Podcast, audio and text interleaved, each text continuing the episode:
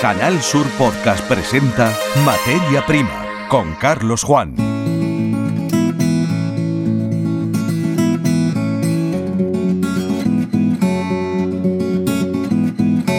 Bienvenidos a esta nueva edición del podcast Materia Prima, un contenido dedicado en ocasiones a la agricultura, en otras a la ganadería, con incursiones también frecuentes en el mundo de la alimentación y sobrevolando estas áreas la innovación y la difusión del conocimiento.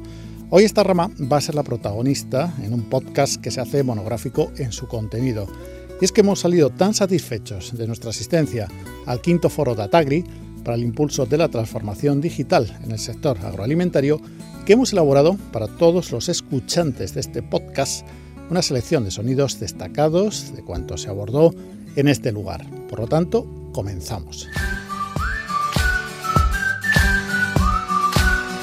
¿Qué es Datagri? Es un foro de difusión del conocimiento creado en 2018 con el objetivo de impulsar el proceso de transformación digital en el sector agroalimentario. Una iniciativa que se basa en los verbos innovar, divulgar, cooperar y sorprender. En 2021 se celebró en Lérida. Este año recala de nuevo en Andalucía tras la edición inicial de 2018 que se celebró en Córdoba. En esta ocasión la sede ha sido el auditorio de Elegido en Almería. En el turno de bienvenida escuchamos a Miguel Padilla, secretario general de COAG y portavoz del comité organizador del foro. En este sentido, y al hilo de la transformación digital del agro, el Real Decreto del CIE establece nuevas obligaciones para los agricultores en cuanto al contenido mínimo de registro de explotaciones de cuaderno de explotación. Hemos de ser conscientes que esto supone una larga, una carga adicional para las explotaciones profesionales e independientes y que en última instancia repercutirá en los servicios de asesoramiento que deberán prepararse técnicamente y también con una mejor dotación de recursos. En este sentido, sería de agradecer un aplazamiento de la entrada en vigor, especialmente para el caso de los titulares de mayor edad. Esto no supone un rechazo al papel que necesariamente tiene que jugar la Administración en la transformación digital, desde los aspectos administrativos y normativos, siempre con el objetivo último de la preservación y fortalecimiento del modelo de agricultura y alimentación social y profesional, porque los datos y la información constituyen un activo estratégico de la explotación agraria, con valor creciente a medida que vaya avanzando la transformación agrodigital, por lo que es esencial salvaguardar la propiedad de los datos y la información, que siempre deben permanecer bajo el control del titular de la explotación. Inicialmente, muchos de los datos requeridos en las primeras versiones del cuaderno digital eran altamente sensibles, ya sean prácticas de cultivo, resultados productivos y económicos, por lo que teníamos reserva a su volcado y actualización en los registros de forma sistemática.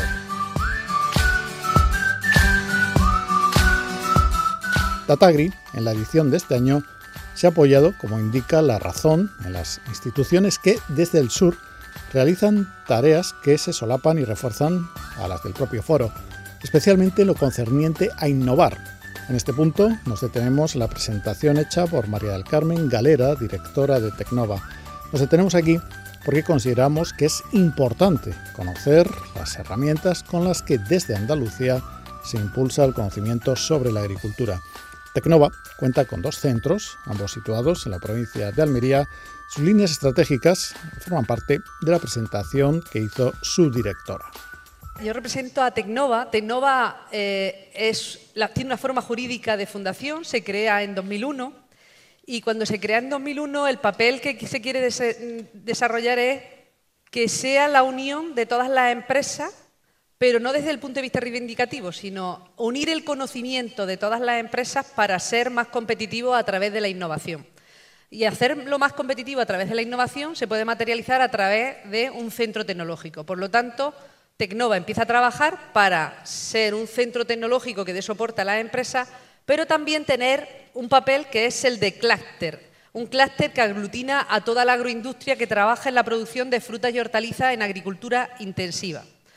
Durante 2001 lo que hemos venido es especializándonos porque es un mundo, el mundo del agro intensivo es un mundo cambiante. Tú haces planes a cinco años y cuando estás en el tercero ha evolucionado tan rápido que tienes que cambiar nuevamente.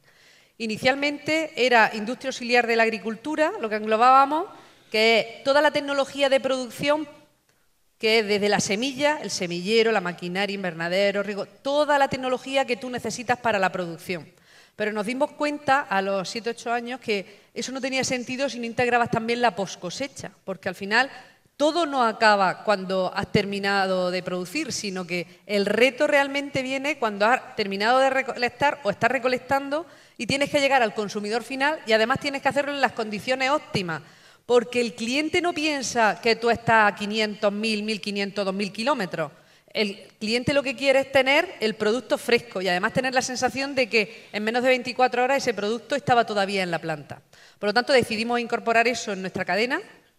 Al final, somos el único centro tecnológico que pilla toda la cadena de valor, desde la semilla hasta que la fruta y hortaliza llega al consumidor final, bien fresco, transformado o entero, el producto entero. Como centro tecnológico nos diferenciamos de un centro de investigación donde trabajamos muy cerca a las empresas. Al final, la generación de conocimiento la hacemos, pero en menor medida, pero hacemos mucho desarrollo y mucha innovación. Porque lo que hacemos es, estamos en medio, escuchamos qué necesidades tiene el agricultor, qué necesidades tiene la comercialización y con las empresas de la industria auxiliar lo que hacemos es dar soluciones al campo y a la comercialización. Y además con criterios de calidad y obviamente criterios de sostenibilidad. Cuando nosotros hablábamos en 2001, hablábamos de la mecanización del sector. Y el reto era mecanización del sector. Ahora, 20 años después, yo recuerdo que cuando definimos el proyecto de Tecnova y cuando vinimos a ejecutarlo, tuvimos que quitar la palabra mecanización y poner robotización, porque ya mecanización no tenía sentido. Y todavía estábamos en el proceso de, ¿no? Bueno, pues dando valor a toda esa cadena, Tecnova tiene dos sedes, una en el edificio principal, está en Pita, donde tenemos laboratorio, plantas piloto, porque claro, nosotros cuando hablamos del campo, no se habla desde un despacho. Desde un despacho lo puede hacer a nivel de investigación o de idea. Pero si tú quieres dar resultados reales, al final tienes que irte a campo. Por lo tanto, montamos una segunda infraestructura de 120.000 metros cuadrados en el término de Viator, cerca de Almería, y donde tenemos 35 invernaderos totalmente distintos, unos comerciales, otros pilotos, y donde ensayamos todo tipo de tecnología para que cuando llegue realmente al agricultor ya esté testada y se sepa que va a funcionar. Y también cualquier tipo de insumos que luego el agricultor va a tener que implantar en su finca. Eso lo hacemos a través de un departamento de tecnología de invernadero, donde tenemos doctores y tecnólogos que se encargan de desarrollar junto a las empresas tecnología de riego, de clima, invernaderos, de plástico, de sustrato, todo lo que necesitamos en tecnología para producir. A eso se ha incorporado toda la tecnología, hablamos de la agricultura 4.0, la sensorística, que es fundamental para poder anticiparnos, aunque luego hablaremos más extendidamente, el departamento de producción vegetal, de, una vez que tengo la tecnología, cómo produzco frutas y hortalizas de calidad y además cómo combato las plagas, porque claro, la suerte de vivir en el sur es que estamos muy a gusto, pero es que las plagas también se encuentran fenomenal aquí. Ninguna plaga quiere irse al norte de Europa porque allí hace mucho frío, por lo tanto tenemos pues que paliar ese problema que no es pequeño. También tenemos un departamento de biotecnología con el que damos soporte a estos dos, un departamento de poscosecha, una vez que tenemos ya el producto recolectado. Con eso, lo que hacemos básicamente, como he dicho antes, es atender tanto a empresas como a agricultores en toda la cadena de valor y dando resultados fiables y veraces. También desde el ámbito de las instituciones, en este caso del Gobierno de España y con una visión global, el ministro Luis Planas, andaluz, añadía estas palabras sobre la importancia de la digitalización. Innovación y digitalización son probablemente dos de las cuestiones que nos deben llevar a conseguir los objetivos de futuro que nos planteamos a nivel de España y de la Unión Europea. Si queremos tener una autonomía alimentaria de futuro, si queremos producir respetando el medio ambiente, el suelo, el agua, el aire, la biodiversidad y el paisaje, también luchando contra el cambio climático y queremos hacerlo y además queremos eh, conseguir alimentos y bebidas en cantidad y calidad suficiente, evidentemente tenemos que incrementar la productividad de nuestro sector primario. Lo hablábamos la semana pasada en la reunión de ministros de Agricultura de la OCDE, donde se hablaba de la necesidad del crecimiento al menos en un 28% de aquí al año 2030. Es verdad que este es un gran reto frente a nosotros. Yo lo digo siempre, sostenibilidad significa rentabilidad, no hay explotación agraria que eh, no pueda, no, necesita para su futuro ser, ser, rentable, por tanto ese es un elemento fundamental. Y lo importante además de los temas que discutimos es dónde lo discutimos, aquí en el Ejido, en Albería, en la capital de la horticultura eh, intensiva, en la huerta de Europa, como nos llaman y con razón, porque efectivamente aquí tenemos una capacidad de producción, pues eh, aproximadamente 4.000 4.000 eh, millones de toneladas, que suponen yo creo que una producción tremendamente importante para el conjunto de Europa y para el conjunto de, todo el, mundo. Exportamos casi el 80% de esa cantidad, tema tremendamente, tremendamente interesante. Escuchas Materia Prima, Canal Sur Podcast. ¿Qué supone la recolección sistemática de datos respecto al rendimiento de una explotación agrícola?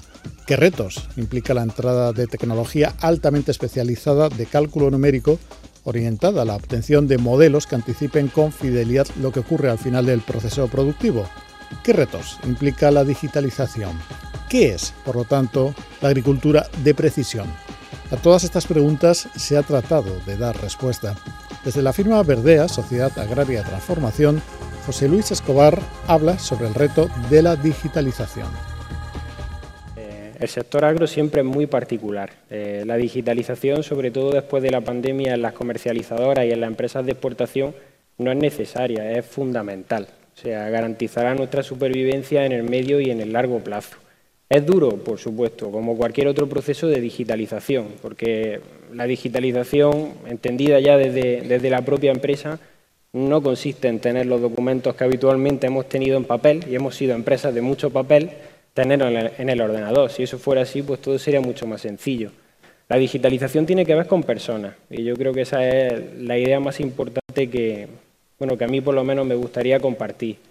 Y claro, hacer convivir la experiencia con las nuevas generaciones, hacer entender que llegan momentos de cambios y pues simplemente porque no queda otra, pues es difícil. Y cuando los jóvenes pues llegamos a cambiar entre comillas, el cómo se han hecho las cosas durante mucho tiempo, pues en un inicio es duro. Pero basta con hacer ver a tu equipo y a tu gente que con un poquito de digitalización, oye, pues día a día es más fácil. Y en vez de irnos a las 10 de la noche, nos estamos yendo a las 7. Y somos capaces de planificar mucho mejor la producción. Y, ante ese tipo de cuestiones, pues la gente también cambia un poco su mentalidad. ¿Es duro? Durísimo. ¿Vamos a desistir? Iba a decir otra cosa muy fuerte, pero no. Para nada. Para nada. Como ocurre con todo nuevo desarrollo, hay productos en los que se llega más lejos que en otros. En el siguiente extracto de uno de los paneles celebrados en Datagrid 2022, escuchamos de forma consecutiva las voces de Daniel Arrobas, especialista en agricultura de precisión de la empresa John Deere Ibérica, y Enrique Moltó, que es profesor investigador en el Instituto Valenciano de Investigaciones Agrarias. Desde mi punto de vista, sin duda alguna, desde el cultivo extensivo de grano pequeño. Bueno, grano pequeño y también maíz. Desde el, maíz y el cereal, sin duda alguna. Perfecto.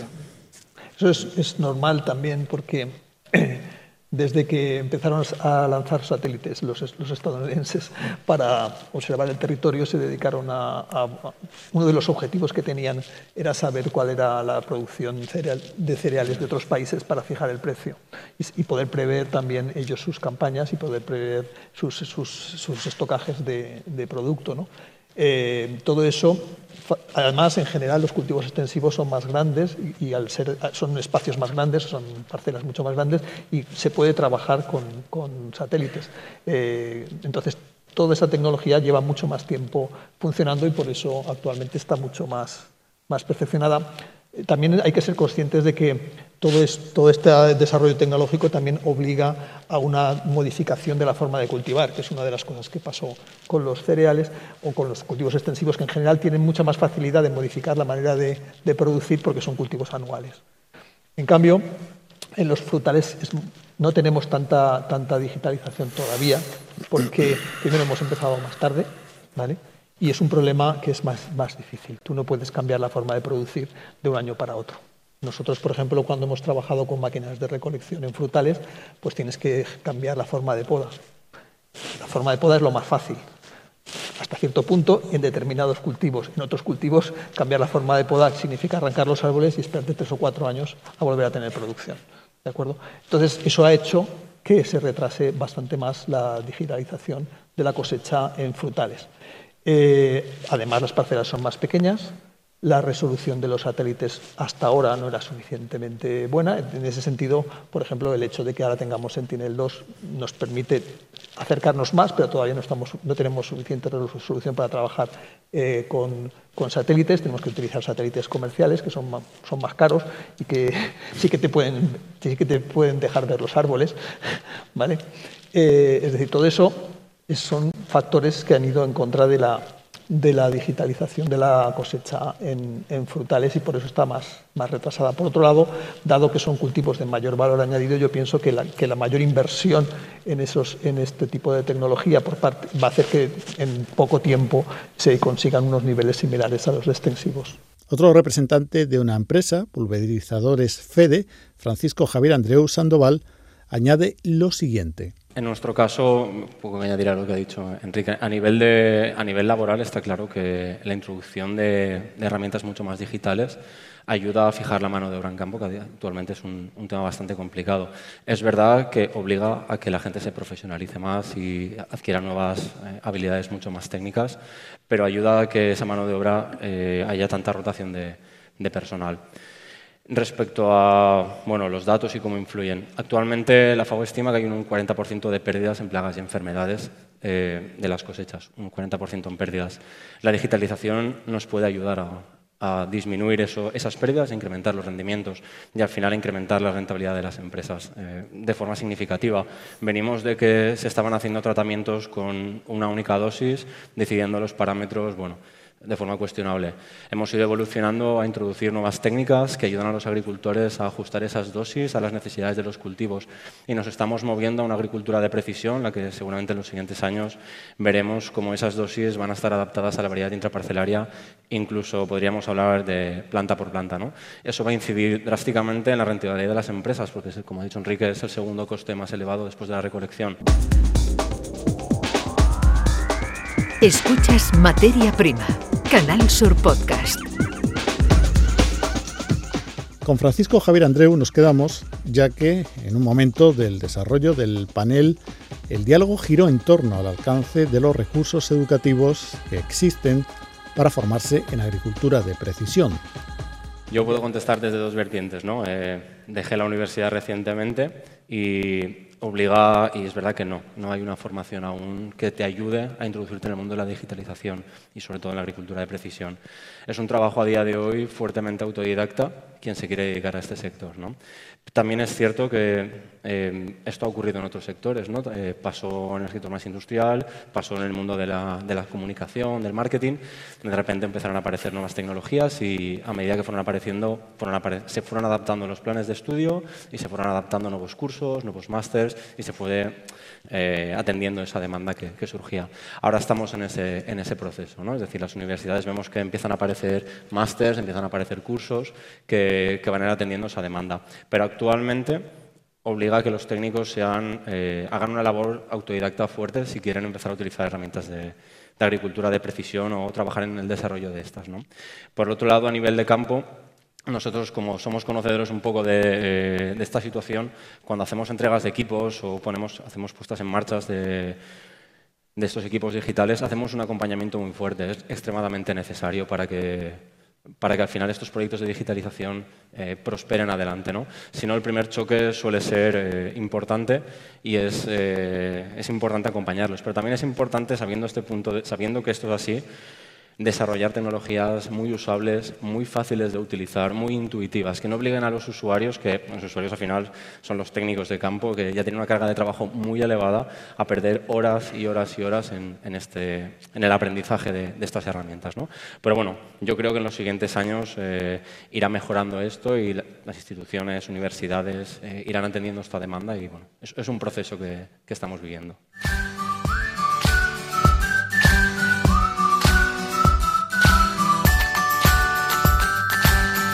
El mundo de la empresa privada ve la situación así, como apunta Francisco, Javier y como añade Daniel Arribas de John Deere.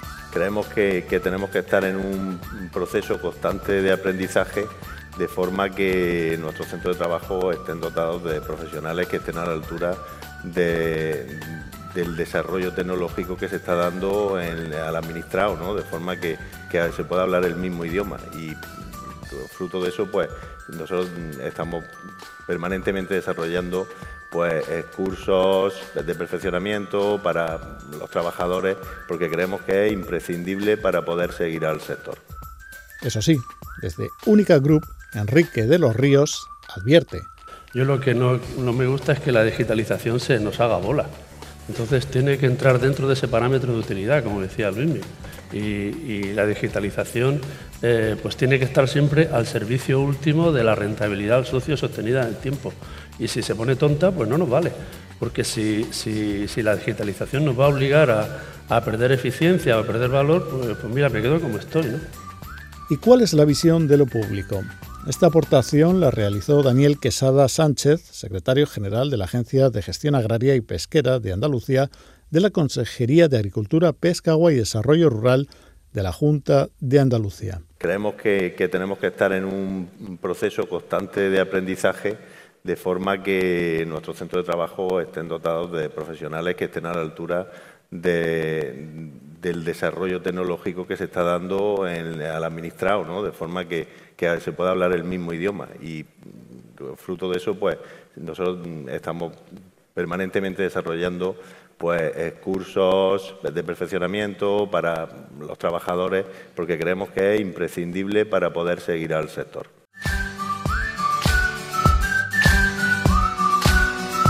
Nos vamos con la visión, en muchos casos, supervisión de la Unión Europea. María Ángeles Benítez Salas es la directora de la representación de la Comisión Europea y además especialista en agricultura. Primero que estamos convencidos del carácter estratégico de la agricultura y del sector agroalimentario. Es un sector que es absolutamente fundamental, máximo en estas circunstancias de crisis, España es un país exportador y por tanto referente en la materia y tiene una contribución enorme que hacer a estos objetivos vía precisamente, y ustedes lo están mostrando de manera clarísima, eh, la digitalización y la modernización de la agricultura. Mostrando todas estas tendencias, nos están mostrando a todos en Europa por dónde puede ir el sector para maximizar su contribución a los objetivos como descarbonización de la economía, digitalización, mientras mm, se provee a los ciudadanos europeos de una alimentación segura y de calidad. Eh, también quiero eh, subrayar, eh, como voz de Bruselas, que sabemos cuáles son las dificultades de este sector, como muchos otros, pero este sector muy particular en estas circunstancias de incertidumbre y en estas circunstancias de crisis. Se nos unió una crisis económica, una crisis energética, una crisis política, todas de primer orden y agricultura no es una excepción. Está afectada como, todos nosotros, incluso como ciudadanos. Pero quiero también subrayar que esta situación de crisis eh, nos ha pillado con un plan y nos ha pillado con un brazo financiero. El plan es la nueva política agrícola común que se enmarca a su vez dentro de planes más amplios eh, de la Unión Europea y con un brazo financiero específico para la agricultura, que es, eh, eh, la dotación financiera de la política agrícola común, la nueva que empieza a aplicarse el año que viene. Evidentemente, mucho mejor que tengamos un plan y un brazo financiero que que no tengamos ni plan ni brazo financiero. Creo que esto hay que subrayarlo y hay que apreciarlo a su justa medida.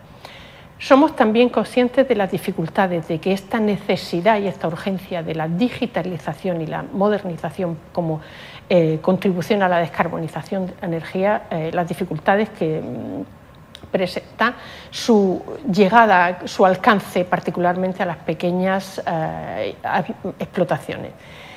Quiero subrayar también a este respecto que lo que no queremos eh, ante estas dificultades es que nadie se sienta ah, solo, que nadie se quede atrás. Tenemos como elemento fundamental de la nueva política agrícola y es un elemento que está muy eh, importantemente desarrollado en el plan estratégico los sistemas de conocimiento e innovación en agricultura, que están ahí para apoyar a aquellos que lo necesiten, para indicarles los pasos y los instrumentos que pueden utilizar a este respecto. Eh, el, sistema de conocimiento e innovación en agricultura es, eh, digo, muy, un elemento importantísimo del, plan estratégico español. Lo hemos apreciado también por eso y muestra cuál es el dinamismo y el compromiso que desde España hay con los objetivos que he mencionado antes. Y por último, quiero, eh, quiero empujarles y animarles a que aprovechen también otras oportunidades. Hace mucho tiempo que la agricultura eh, dejó de ser un compartimento estanco, dejó de ser un sector aparte para ser eh, un elemento esencial de toda nuestra economía y con una contribución, como dije al principio, muy importante que hacer desde todo punto de vista en nuestras sociedades. Por tanto, aunque tengamos ese brazo armado financieramente que es la política agrícola común, también están los fondos eh, de recuperación y resiliencia, quiero mencionarlos aquí porque hay un componente de digitalización muy importante, de fondos para ser destinados a de los que la agricultura también se puede, eh, se puede beneficiar. Sigue existiendo el fondo de cohesión, el fondo social, el plan de inteligencia artificial y a todo esto nuestro sector eh, agrícola y agroalimentario debe beneficiarse para seguir siendo un sector moderno, transformador, inclusivo e incluyente. Esto es cuanto teníamos preparado para este episodio de la saga Materia Prima en la sección de podcast de Canal Sur de Radio y Televisión. Comenzamos ya a preparar los contenidos del siguiente episodio. Hasta nuestro próximo encuentro, reciban un cordial saludo.